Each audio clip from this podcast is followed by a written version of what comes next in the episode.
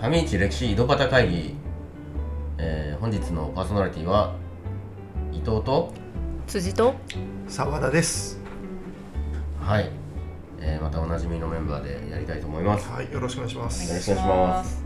えっ、と本日は、えーまたあの偉人シリーズということで。偉人シリーズで。はい、はいこの偉人はあれですねあのウィキペディアにも載ってる偉はい人ですね、そうですよね。結構実は有名な方うんということで、お名前どうぞ黒川正康さんです。はいはい、黒川良安と書いて正康正康。ちょっとね、私この方知ってたんですけど、ずっと良安さんだと思ってて、うん正康という名前は本当に最近知りました。なので。はいそうですそうですか。なので、お話の中で「りょうあん」って言ってしまうかもしれないんですけど、ご容赦ください。いや良安じゃないんじゃないいいですかね。はい。りょうあんっていうのは、あの、えっ、と、これはね、えっ、と、良いという字ですね。良というのは、うんまさ、まさですね。良に、安、これは高い安いの安い。うんうん、安全の安です。で吉吉安って読みたくなるんですそうだよね。吉安って読みたくなるけど、正康正康なんだよね。うん。もうこの方はあのーもう私の記憶では、えー昔上市厚生病院うんがあったうん時に、うん。懐かしい。うんなんかレリーフがね、うん。ありましたね。うん、そう。なんか入った口にあったような気がするな。あそうそうそうん今でもあるのあるのかちょっと確認してないですけど、うんもしかしたらあのー総合病院に、うんうんうんもしかしたらあるかもしれない、うんうん。ですね。うん、うちのじいちゃんにね、うん。そっくりなんです まあ優しい感じの、ちょっと写真がね、えー手元にあるんですけど、ちょっと優しい感じの方で。どんな顔かなって思った方はちょっとあのウィキペディアでうん。あ黒川正康ってまあ良安って入れたらうん。出ま写す。真出ますんで、うん。で、今、あの、病院のお話ししましたけど、この方はね、お医者さんなんですよね。簡単に言うと。うんうんううん。ん。で、まあ、あの、北陸の医学にすごく貢献のあった方うん。ということで、まあ、今日はちょっとご紹介をしていこうという形です。皆さんどうですか？この黒川正康さんご存知ですか？いやあのすいません。初めて名前もどういうことされたかっていうのも初めて聞きました、うーん。すいません、まあうん。うん。あんまりねその普通に生活してると、うん。こうまあ接点のない、ううん ん人物かもしれないんですけどそうなんですよね、まあ、結構大きなあのこの日本の歴史にもですね結構関わってくるような、うん。ああそういった、まあ、人生歩んでおられる方なんで、はい、ちょっと簡単にじゃあ、えーこの黒川正康さんの経歴をお話ししてみましょうか。はい。お願いします。えー、と黒川正康なんですけどもこれかあの江戸時代のお終わり要は幕末から明治にかけて活躍した、えー蘭学医、まあえーヨーロッパのね、えー西洋医学の方のお医者さんまた蘭学者なんですけども、えー出身がですね上市町黒川、まあ、名字も黒川なんで、うん。うん。この、まあ、土地の名前取ってそういうことですね。そういうことです。黒川出身だと。うん。でもともとその生まれたお家というのが加賀藩のお医者さんの家系なんですよね。で黒川源流っていうお父さん。この方もお医者さんで加賀藩のお医者さんをしていた。でこの黒川源流の家に生まれた。うん。で生まれたのが1817年、えー年号でいくとえー文化14年うんという、まあ、幕末ですね。に生まれて、えー亡くなったのが1890年明治23年という形になって、まあ、73歳で亡くなって。うる、うん。んえこの年代にしたら長生きな感じうん、まあまあ長生きでしょうね、うん、73歳、うん、今だとちょっとねなんかあのもうちょっとって思っちゃうけど、うん、多分この時代にあっては結構長生きなんじゃないかなと思います、はい、写真もね結構晩年の写真でちょっと朗らかな。ね。優しい顔のおじいちゃんの写真なんですけど、歯がなさそうな。そう歯がな、まあ、ふわふわなってそうな感じのあれですけどね、うん、えーっとですねあとはですねこの方簡単に紹介するとシーボルトですとか尾形公安ってまあお医者さんの名前、うん。これ、うん。あの教科書にも載ってますよね。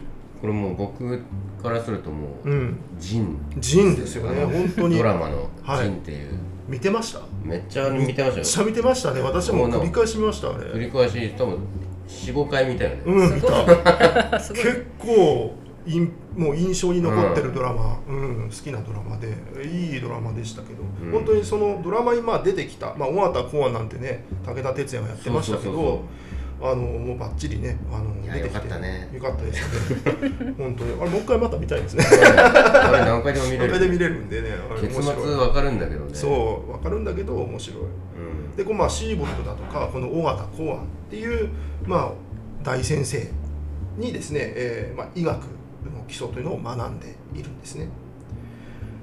で、えー、と金沢にですね、えー金沢藩が建てた、まあ、医学館っていうのがあるんですけどその、まあ、医学館っていうのが現在の、まあ、金沢大学医学部の、まあ、源流校の一つになっている、その医学館の元になった金沢首東所これを予防接種するための施設なんですけど、うんを、まあ、作って、えーまあ、北陸の近代学の基礎を築いたというようなことが、まあえーこの人のざっくりとしたうん。あのまあ人生自責ですね。はい。うんいやもう現在に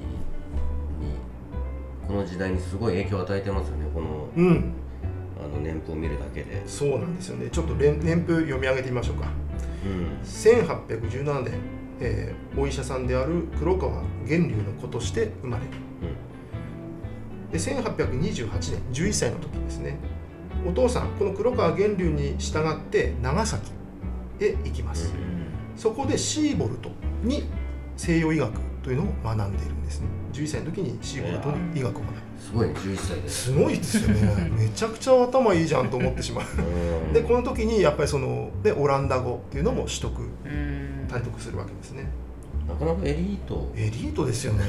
お父さんも頭良ければねこの多分正康さんもすごく頭良かったんだと思います、うん。で1836年19歳の時に大阪の敵塾。これ尾形公安の私塾ですけども、うん。尾形公安を訪ねてで公安の紹介指示により江戸の蘭学者まあこれお医者さんですけど蘭方医の坪井信道という人の、えーまあ、門下生となります、うんうんうんうんでそこで塾頭という、まあそのまあ、塾のトップみたいな形で活躍するわけですね。そうそういうことです。すごいね。すごいですよね。もうなんかねすごいもうバリバリうん。歴史の、ね、偉人というかうん。教科書に出てくるようなそう。人との交流がもうねあるった始まってますよね。まあ、もうこの頃すでにその日本のその、まあ、西洋医学の最先端を走ってる感がありますね、うん。この若さで。若さにね、すごい。うん、すごい。で1844年27歳の時なんですけど、えー佐久間象山うん。という方に蘭学を教授していますこの佐久間象山聞いたことありますか？私初初耳だらけですいません。いや僕もバリバリあの陣で。うん、ね、そうですよね。佐久間象山は本当にその幕末に多大な影響を与えたね偉結人構そうあのテレビ番組とかでも、うん。歴史の番組で、うん。その幕末のあの、まあ、坂本龍馬だとか、うんうんうん。まあ、新選組だとか、そういう面々が出てくるときになんかキーマン的にちょっと出てきますねちらっとね。はいはい、うん。こう先生的な立場でね、うん。出てきたりしますけど、まあ、ちょっとこうあのギョロッとした目つきでちょっとデコの広い感じのね、あの写真残ってますが、うん。えその佐久間象山にこの蘭学というものを教えたのがこの黒川正康ということなんですね。でこれ27歳の時です。でその後ですね、えー1862年45歳の時もうすでに、えーこの頃には金沢に戻ってきています。あの加賀藩に戻ってきてるんですが、うん。えー金沢首東所というのを作る、うんうん、首東所というのは今先ほど言いましたけど、まあ、予防接種のための施設ですね、あちなみに上市は加賀藩だったんですよね。そうなんですよ。そううん。富山県全域がね、はい。あのはい。富山藩ではない、うん。うん。まあうんあの県のねあの富山今の富山市を挟んで県の西と東っていうのはうん加賀藩がこう治めてるような状況なんです、うん。はい、なのでこの黒川正康も加賀藩の出身という形になります。はい。で1867年50歳の時に加賀藩医療所あすみません療療養所ですね。加賀藩療養所というのを開設する。まあこれ平たく言えばあの医療研究機関というか、まあ、治療も行うし医学に対しての研究もする。うん。そういうまあ医学学校のようなはいはい。性質もある、だね、うん。そういったところ、ね。はい、学校です。で、1868年、51歳の時に長崎へ医学学校の設立のために調査に行ってます。うん、で、1870年、53歳の時に金沢藩の医学館の、えー改装に尽力して、えーまあ、ここでですね、あのーまあ、中心的な立場で、えー活躍するわけですね。で1871年54歳の時にこの、えー金沢藩医学館というのを、えー引退しておりまして1890年73歳の時に亡くなっています。引退してから結構長いね。うん長いですね。うん。まあちょっと後進に譲ったんでしょうかね、うん。うん、で1909年にはあ、まあ、あの亡くなった後ですけども、えー、小五院というえー位を、まあ、追贈されております、これ勲章？くんうん、そうですね。あの会議ですね。はい。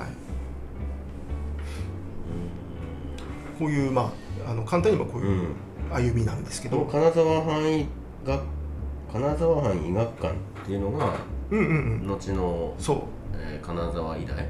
そういうことになるわけだ。金沢大学の医学部という形になると、いう形なんですよね。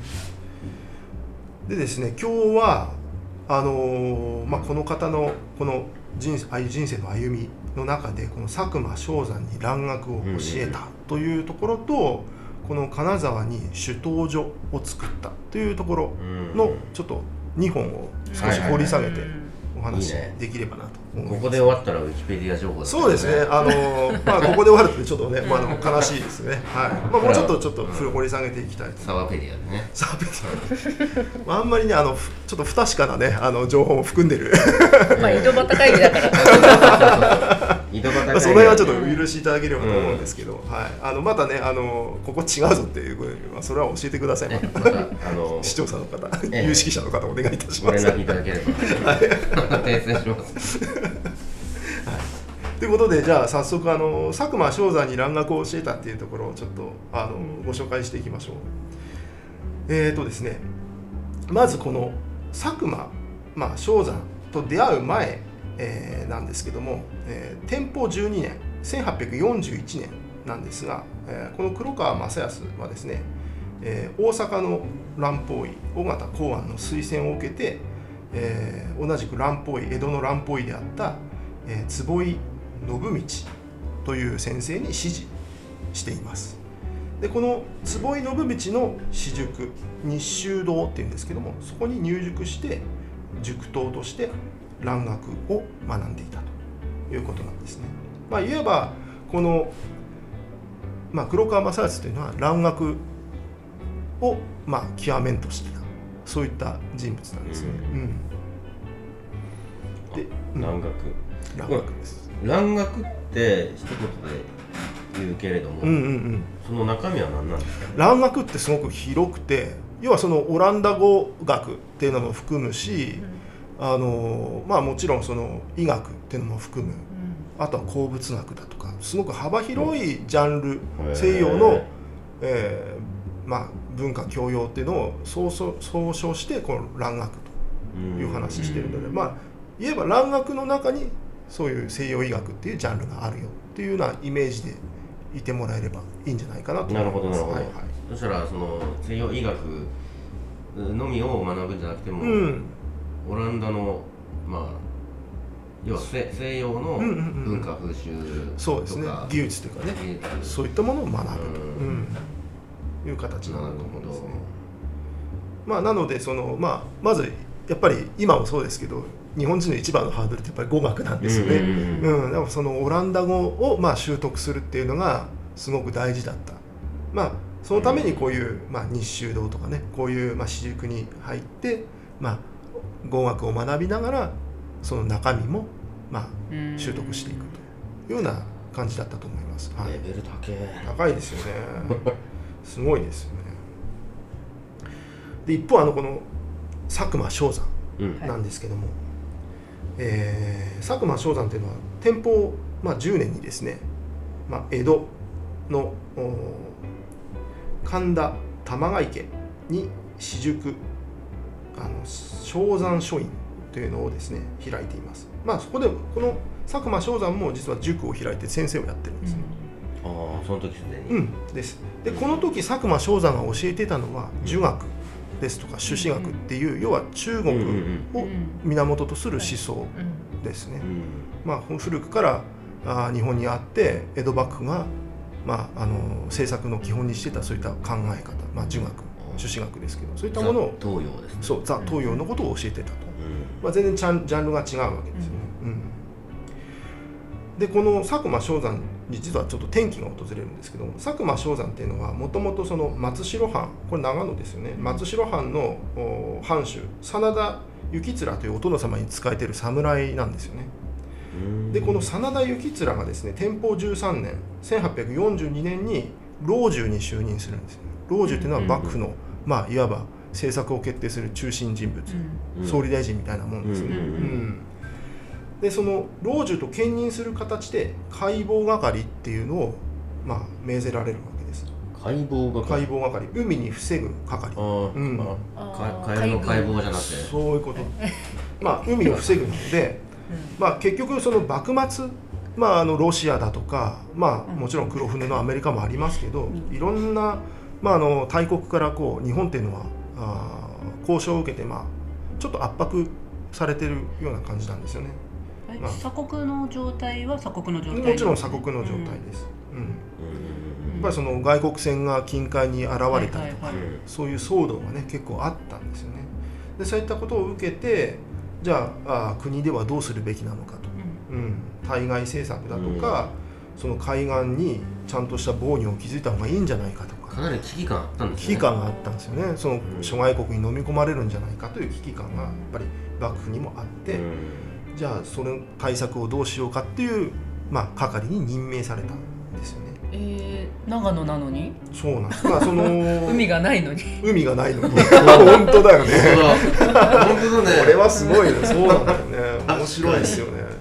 もっと違うとこあるだろうと思っちゃうかもしれないけど、うん、まあでもそういう係に任じられてると。うん、で正山はですねその解剖係をしていたそのお殿様のいわば顧問的な立場に抜擢されるんですね。ううん。んまあ、ちょっとあの勉強して教えてくれよといううんそういった立場になる。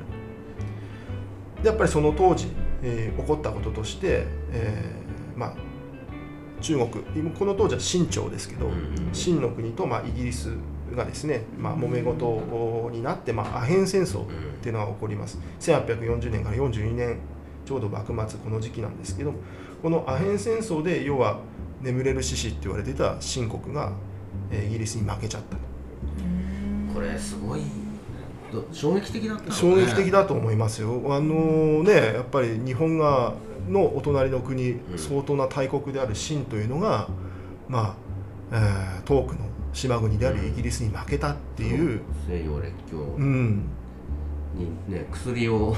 そうそうそう。麻薬麻薬を売りつけられてはいはい。裏でね。そういうことです。それで中毒にさせうん。て、そういうことそう。あ老後事件とかね、うん。そういうのをきっかけにして、えーまあ、このアヘン戦争っていうのが起こったわけなんですけどすごくその日本国内でもやっぱりそれを受けて動揺がは走るわけですよね。うん。ん。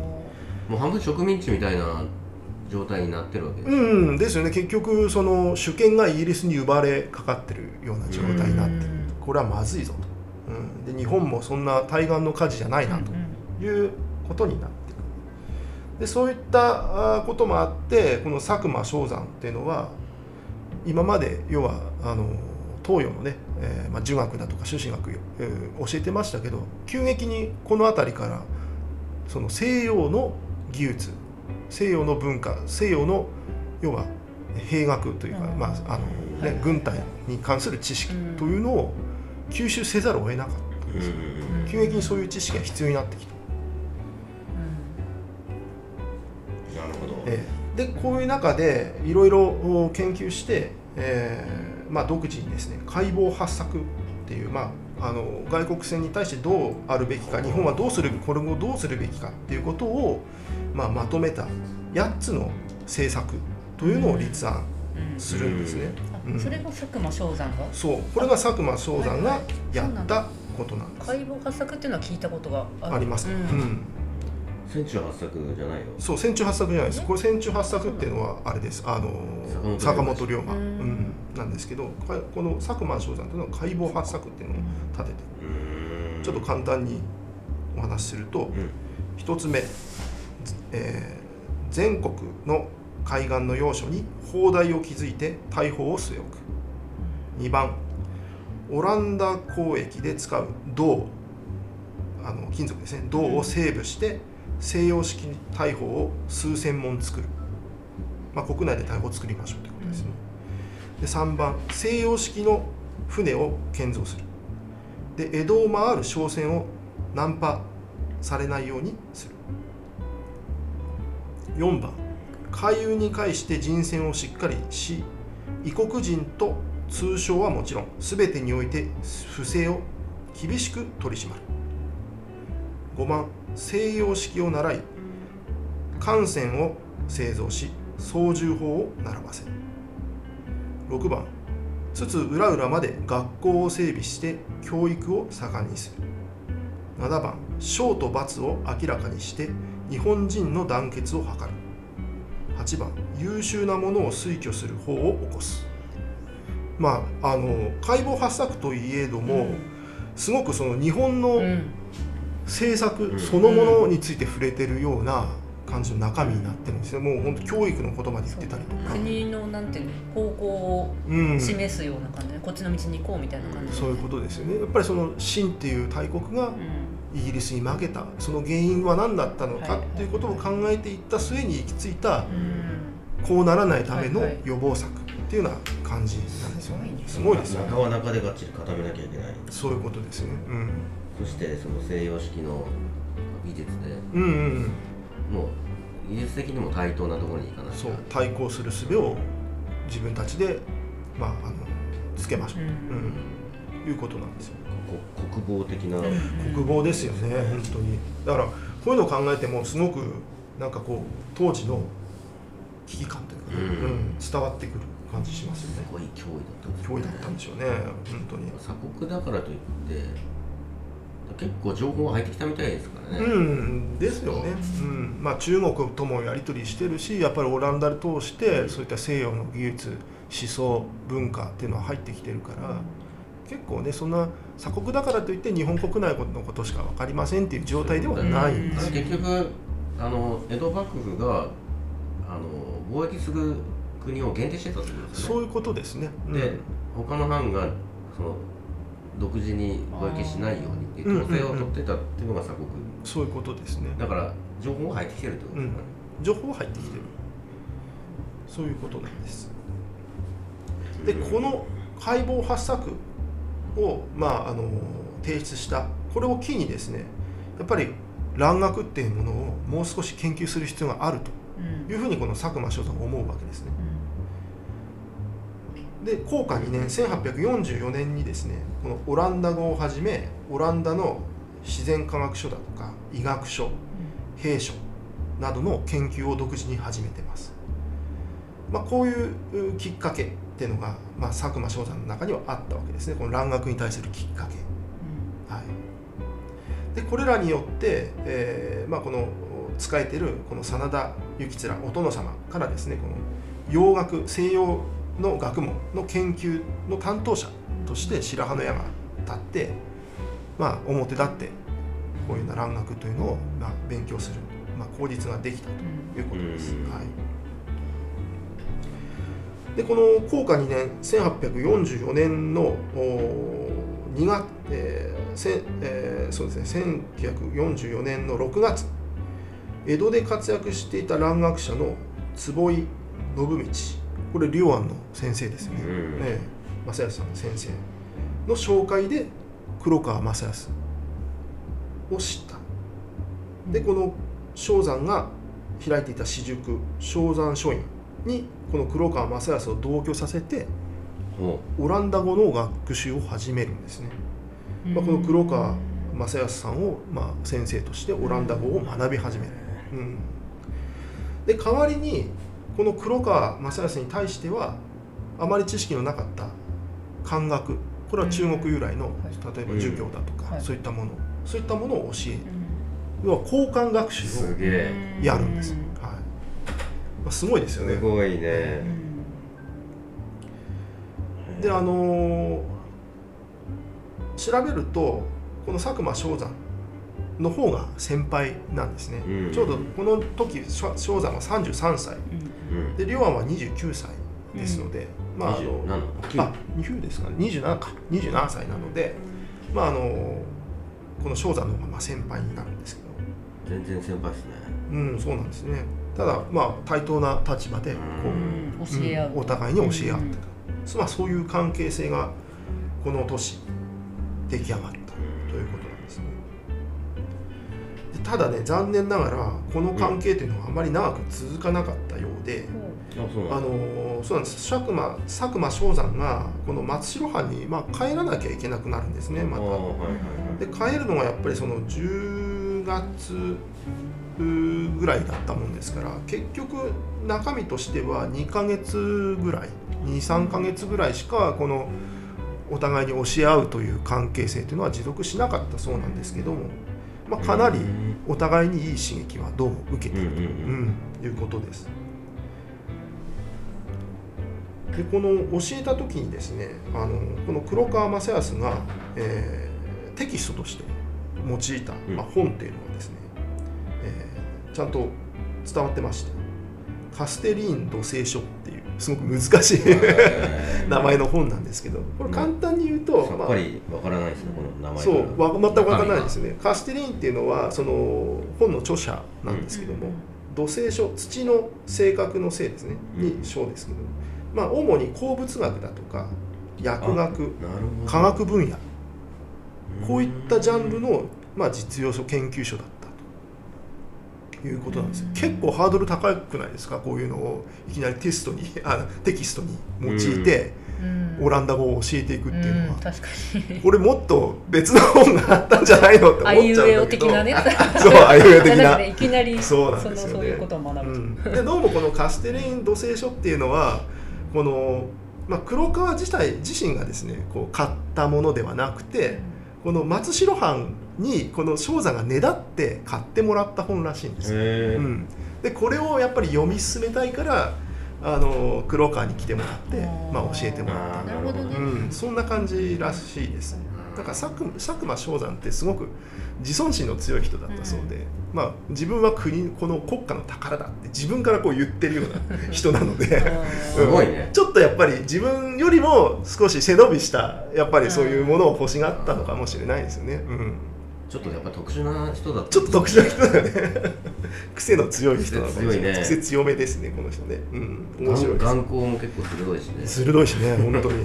そう。なかなかインパクトある写真ですからねあれね。うん、で毎日3ページをですねこの黒川正康に訳読うん。訳しながら読書させて聞しいたとそうだよね。うん。楽しいと思います楽しかったろうね。うんうんうん。なるほどってでこの活動この学習をきっかけにやっぱりそのランオランダの書物というものをやっぱり研究する必要性というのを気づくんですねこの佐久間翔太っていうのは。で主にそういう東洋の学問からこの後は西洋の学問にとだんだんその学問の主軸というのは佐久間翔太の中で移っていく。そういうきっかけになったのがこの、えー黒川正康のうんこの教授だったんですね。この2ヶ月の関係。2ヶ月の関係。そうだったんです。でまあオランダ語の学習とこの蘭学の重要性っていうのを再認識したんですけどこの正山っていうのはね、まあ、このあの正康がいなくなってからもお同じくこの坪井飲む道要はその正、えー、両和の先生ですけども先生の紹介で赤澤博道という人についてあのそのままこのオランダ語学習というのをずっと続けていきます。はいでちょうどその黒川正康に、まあ、教えをですね、えー、受けている時期にこの佐久間象山が、えー、手紙を出してるんですけどその手紙をですねちょっとご紹介しますちょっと一部だけですけども、えー、象山はじめこれあの原文のままいきます。原文のままだと両案ってなってますので象山はじめ、うん、両案と洋漢学の交換をなししが後。雪面別人を選んでこれ雪面という藩主ですね。雪面別人を選んで漢石を両官に授けしめあ両案に授けしめ。昇山をして蘭学にもっぱらなるをえしめたるよし。両案の談話に見えたり当時昇山は両案の宇井の人物なるを察しこれを藩に進め藩もこの説を入れて15人ぶちにて抱えんとせしが間もなく歌集に使えるに決して果てざりき。これどういう意味かというと、うん、あのー、ちょっと分かりにくい、ね、分かりにくいでしょ？分かりそうで分からん歴史的な言葉遣いなんでちょっとパッと見分かんなかったかもしれないんですけど要はどういうことかというとまああの交換学習をしてたんだけども結局自分がまああの帰郷しあの帰郷しなければいけなくなったので藩主が別の先生を選んで、あのくれたと。うん、で代わりにその、えー、両案には、えー、まああの正山の代わりになる人をもちゃんと紹介してくれたよということです。で正山に対しては蘭学に要は先要はあなんていうかな、まあえー、蘭学にまあ集中しなさい集中してえー、勉強しなさいよっていうことを言われた。うん、うん、でまああのー、正山自身はまあ両案の人物が非常に優れているので、この自分の使える松代藩にこの両案をあの召し抱える手はどうかというふうに打診したんだけども残念ながらあの加賀藩に使えることに先に決定してしまったので。えー、ここで生き別れになりました、というような手紙いきさつを語ってる手紙があるんですよね。ドラフトやん。ドラフトそうドラフト。うん。そうなんですよ だから結局ちょっと分かりにくかったかもしれないですけど、まあ正山自身もこの、えー、黒川正康っていう人物っていうのはすごく評価しているんですよね。まあ、これだけねあの自尊心の強い正山がやっぱり他者を認めて、自分の使える藩主に推薦するっていうのは相当なことだと思うので、あまり褒めなさそうな褒めなさそうなんですよねでもそれが2か月でその関係になってるっていうのがまたすごいですよ。すごいよね、うん、で他の人が書いた手紙にもこの黒川正康についての話も載ってて要は性格知識どれをとっても全てにおいてすごいいい人いい人なのでこの人のことをやっぱり大切にしないといけないよっていうような、そういった手紙もやっぱりあるんですよね。その方が上市出身だと、うん、そういうことなんです。ちょっと一瞬忘れたよね。日本史日本の中、ね、日本史だったよね。うん、広い世界日本史、うん、そうなんです、ね。で、まあ黒川村出身のね。そう黒川村出身。で結局ですねこの佐久間象山に、えー、まあこの蘭学を教えるっていうことがですね、まあ、少なく、まあ、2ヶ月で、えー、終わってしまったんですけどその後は、えー、手紙にもありましたようにこの加賀藩に戻って自分の故郷に戻って、えー、今度はまあ医学の方を、まあ、教えていくような立場になっていくということになります。うん、で正山の方はどうなるかというと、まあ、このその後ですね江戸の小引町に今度はまあ蘭学ですとか思想を教えるそういった塾を別の塾ですけど開いて、えー、勝海舟だとか坂本龍馬吉田松陰などに教鞭を取る。そうそうたるそうそうたるの歴史を、ね、そうですの語るには欠かせん人たちを、ね、まあ、日本というのが、まあ、富国強兵して、うん、外国に対抗するような力を蓄えないといけないよというようなことを教えるんですね。この勝海舟坂本龍山吉田松陰というそうそうたるメンバーに。ちょっとその結構日本の大きな転機のこのなんて一番スタートの時点にいた人ってことだよね。そういうことです。そういうことだよねきっかけを作った人ですね、その維新のきっかけを作っそのね先生の幕末志士の先生の、た、うん、えー先生幕末志士の先生がまあ吉田松陰だとしてその先生、を教えのた人。先生だからねそういうことです要はそのこの方がまあ大元というか。うんすごいよね。そうなんですよねでそこでおその関係がなかったら教え合うっていう関係をしてなかったらうん。そうね。儒教っていうかまあ富国強兵とうんかし,、そうね。してないかもしれない。外に向いてないそういう可能性がある。ことですよね。日日清日露と戦争で、まあ、起こしてもないし、うん。植民地化されてた可能性あるよね、うん、まあ少なくともまあ今ああるような歴史の流れとはちょっと違ってたかもしれないですよね、うんもしかすると。強い日本ではなかったかもしれない、まあ、この佐久間象山が教えたこういううまあ、外国に対して、えー力を蓄えましょうというような考え方が発展して、幕末に流行ったあの上位っていう、ねうん。考え方、まあ、外国船に対して武力を持って打ち払おうとする上位っていう考え方にもつながっていきさらには発展して要はあの尊王という言葉も、まあだんだんね出てくる。そういった世の中にまあなっていくわけなのでこの佐久間象山の与えた影響歴史に与えた影響というのは非常に大きいんです。ね、はい。そのその教え子の吉田松陰の教え子がね伊藤博文とか。そうなんですよ。そういうことなんです福沢諭吉とか、はいはいはい。そうそうたるメンバーですよね高はいはい。だ本当に近代日本の礎を作った人たちっていうのがやっぱりそういう系譜に連なってる。ううん。んすごいですよね、すごいね。うん。どうして陣に出てこんかったんかな。